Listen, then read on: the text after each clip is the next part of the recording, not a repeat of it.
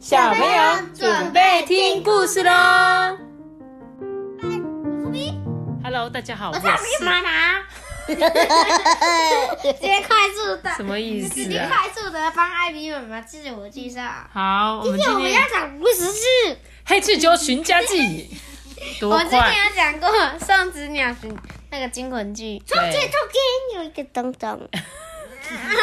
老板是怎样啦？好啦，我们就来讲这本《黑翅》。黑翅。黑翅什么？赤鸢。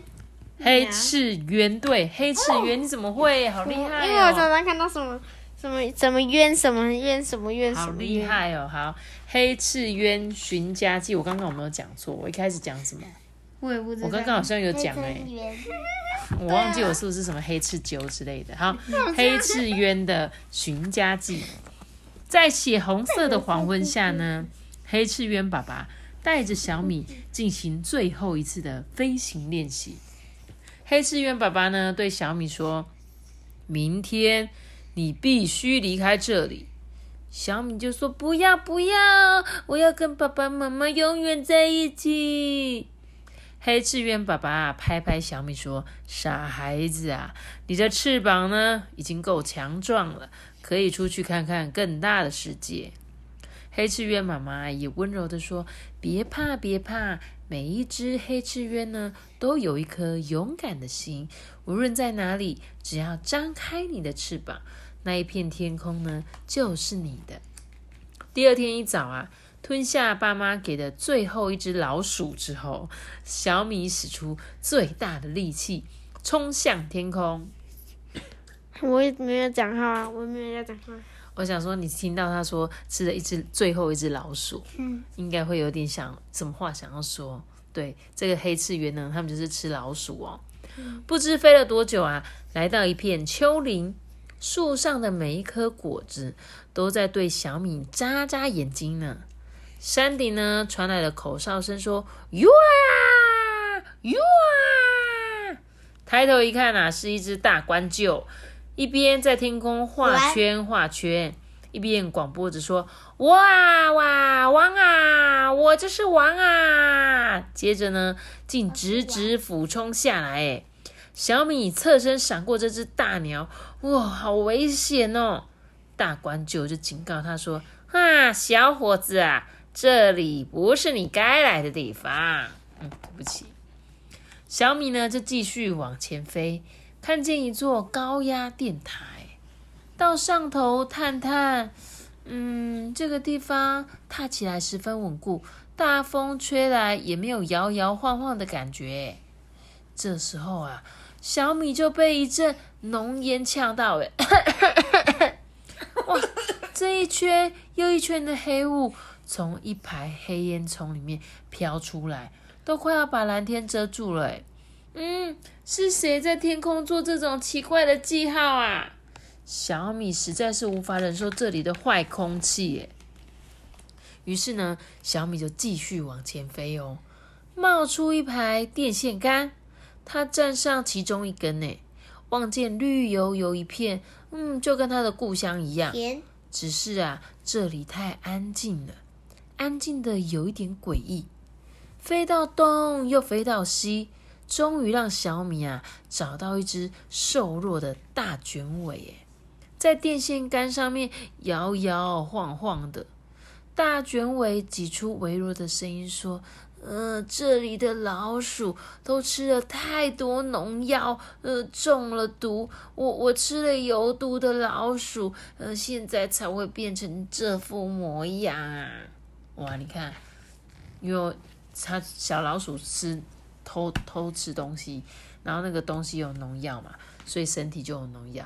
嗯，小鸟吃到它之后也会中毒哦，对不对？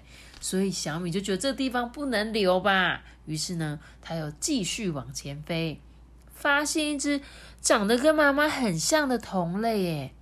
妈妈还很年轻的时候就是这么漂亮吧？小美女黑翅鸢啊，待在树上。被路桥上一管又一管大炮团全全围住哦，那些大炮发出的噪音，咔嚓咔嚓咔嚓咔嚓咔嚓，你知道什么是大炮团吗？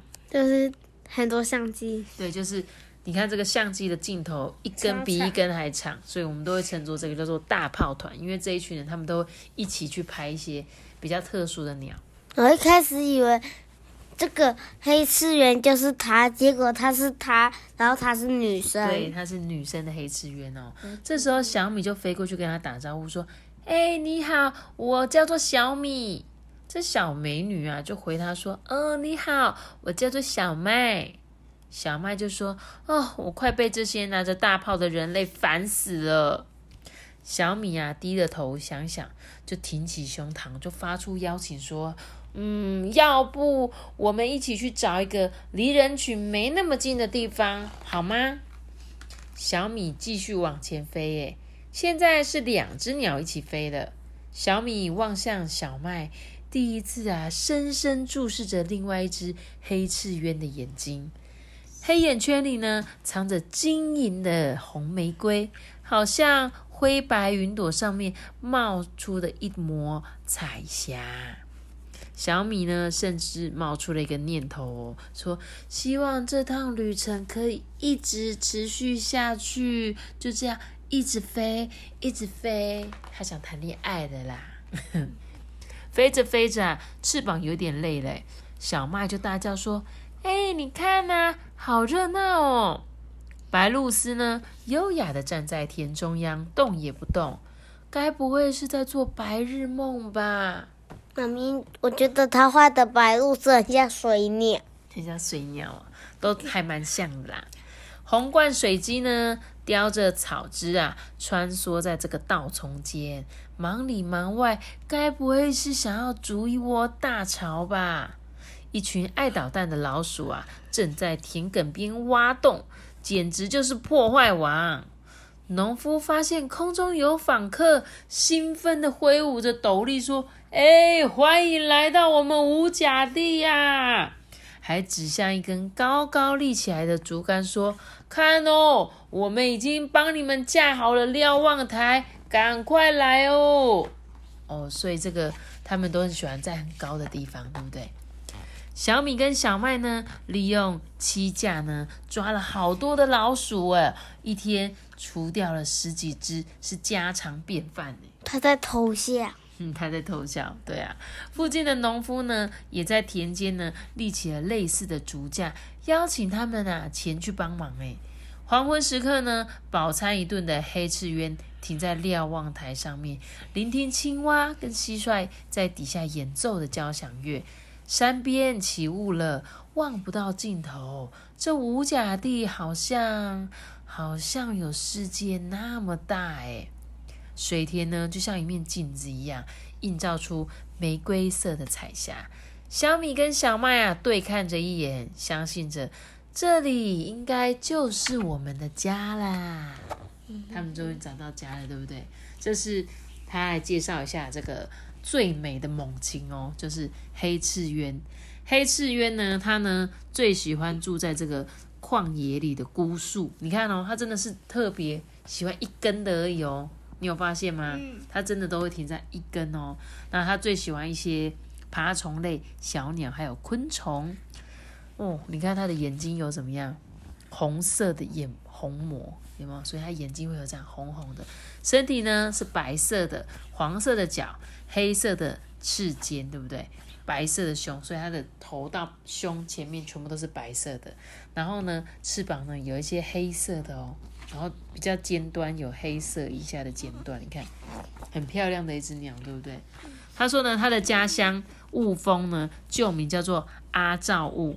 东半部是丘陵，盛产的龙眼跟荔枝；西半部呢，则是平原哦，种植的是一圈香米，闻名全台。所以，二零一五年开始呢，雾峰农会就号召农友，在这个五甲地田区呢。以自然农法耕作，就是不要用化学肥料跟农药嘛，所以可以种出一些健康无毒的香米。所以这样的方式也可以避免土地啊、水源受到污染，也可以保护在田里工作的农夫，还有其他的动物哦。嗯，因为我比较喜欢它，它真实比较小只。嗯，真的？你怎么？它其实应该没有很小只吧？它的体长是三十一到三十七。当翅膀展开是七十七到九十二，哎，那有比我高吗？比你矮一点点，因为你大概一百一吧。它这样子差不多就，它对啊我这样张开是一公尺，对它这样是九十二公尺，对，就差不多。所以其实它没有很小只，它还蛮大只的。然后呢，它刚刚我们讲到说，他们是用自然农法，可是自然农法会造成什么？那个老鼠就会很多嘛，所以老鼠就会来偷吃稻田啊，然后就有很多更多更多的老鼠这样。所以那时候他们在二零一八年呢，五甲地所在的这个五福社区通过农村再生计划，就在想说要怎么解决这个鼠害。那时候啊，行政农业委员会呢的水土保持台中分局呢就已经启动这个友善农村计划，刚刚好呢有一个团队中的鸟类专家。这个李景宏老师呢，他就曾经在八年前发现有猎鼠高手黑翅鸢的出没，因此呢，他就引荐这个屏东科技大学的野生动物保育研究所鸟类研究室的这个林慧珊老师，教导农友呢架设人工栖架，所以就成功吸引这个黑翅鸢停住。诶，你看他们就是利用有没有大自然上面的生物的习性，然后呢还有天敌，对不对？李景恒老师来的。对啊，就是他就是利用动物的习性，然后还有动物之间会有天敌嘛，老鼠一定会有害怕的动物，他们就引进了这个动物，然后用这种方式除掉这些？害虫。那他为什么不要用猫？因为猫会把蔬菜抓破吗？猫哦，可是鸟比较厉害，因为鸟它们就是从高空这样咻就把鸟老鼠抓走了，它也都不会破坏什么，它们就是动作很迅速这样。然后他说，像是他们二零一八年十一月就观察到青鸟育雏的现象哦，所以二零一九年有一月有三只小黑翅鸢就展翅高飞去寻找自己的天敌了，所以之后每年都可以观察到黑翅鸢在周边繁殖一到二巢的幼鸟，而且顺利离巢哦。有啊像刚刚我们讲的这个小麦跟这个谁小米，他们两个可能就是在这边生下了那个小 baby。对不对？小米甜甜圈，什么小米甜甜圈呐？很好吃哦。所以这本故事书就是让我们认识这个，这个叫做什么黑翅鸢。人工人工栖架这样做。对，他有教你怎么做，对不对？可以用对称的方式绑出两个小小的三角形，这样他们就可以在这边停住哦。如果你以后去到那个。田里，你可以试试看做这个很高的这个架子，搞不好有一天你可以顺利的呢吸引到这些黑翅鸢来。你看，它这个是有两个不同高度的，但是它这个是相同高度的。对啊，没有，它就是有教你做各种的方法，你都可以试试看这样。好啦，那这本认识这个黑翅鸢这个故事，你有吸收到它有什么特殊习性吗？没有，没有。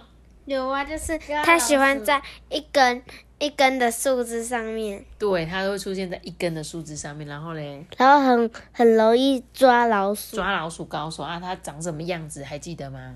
就是有黑色的那个黑色那个嘴巴，然后那个红色的眼睛，然后那个翅膀的尾端有黑色。对，没错。所以下次有机会呢，搞不好就可以，因为它在雾峰而已嘛。搞不好有机会，你去雾峰那个五甲田地可以看看，有可能就可以看到这个鸟类哦。五甲它不是一个名字，五甲它是一个那个算地算地面积单位。五我知道，我知道你讲的那个，你讲的说一甲、两甲、三甲、六甲地。对对对对，但是呢，这个雾峰农会号召农友在五甲地的田区，所以我想说，这个五甲地应该是某一个地方，五甲地的五福社区，好不好？五甲地所在的五福社区就是这里啦。五福社区啊。好啦，那希望你们都有借由这本故事书再学到一点小知识喽。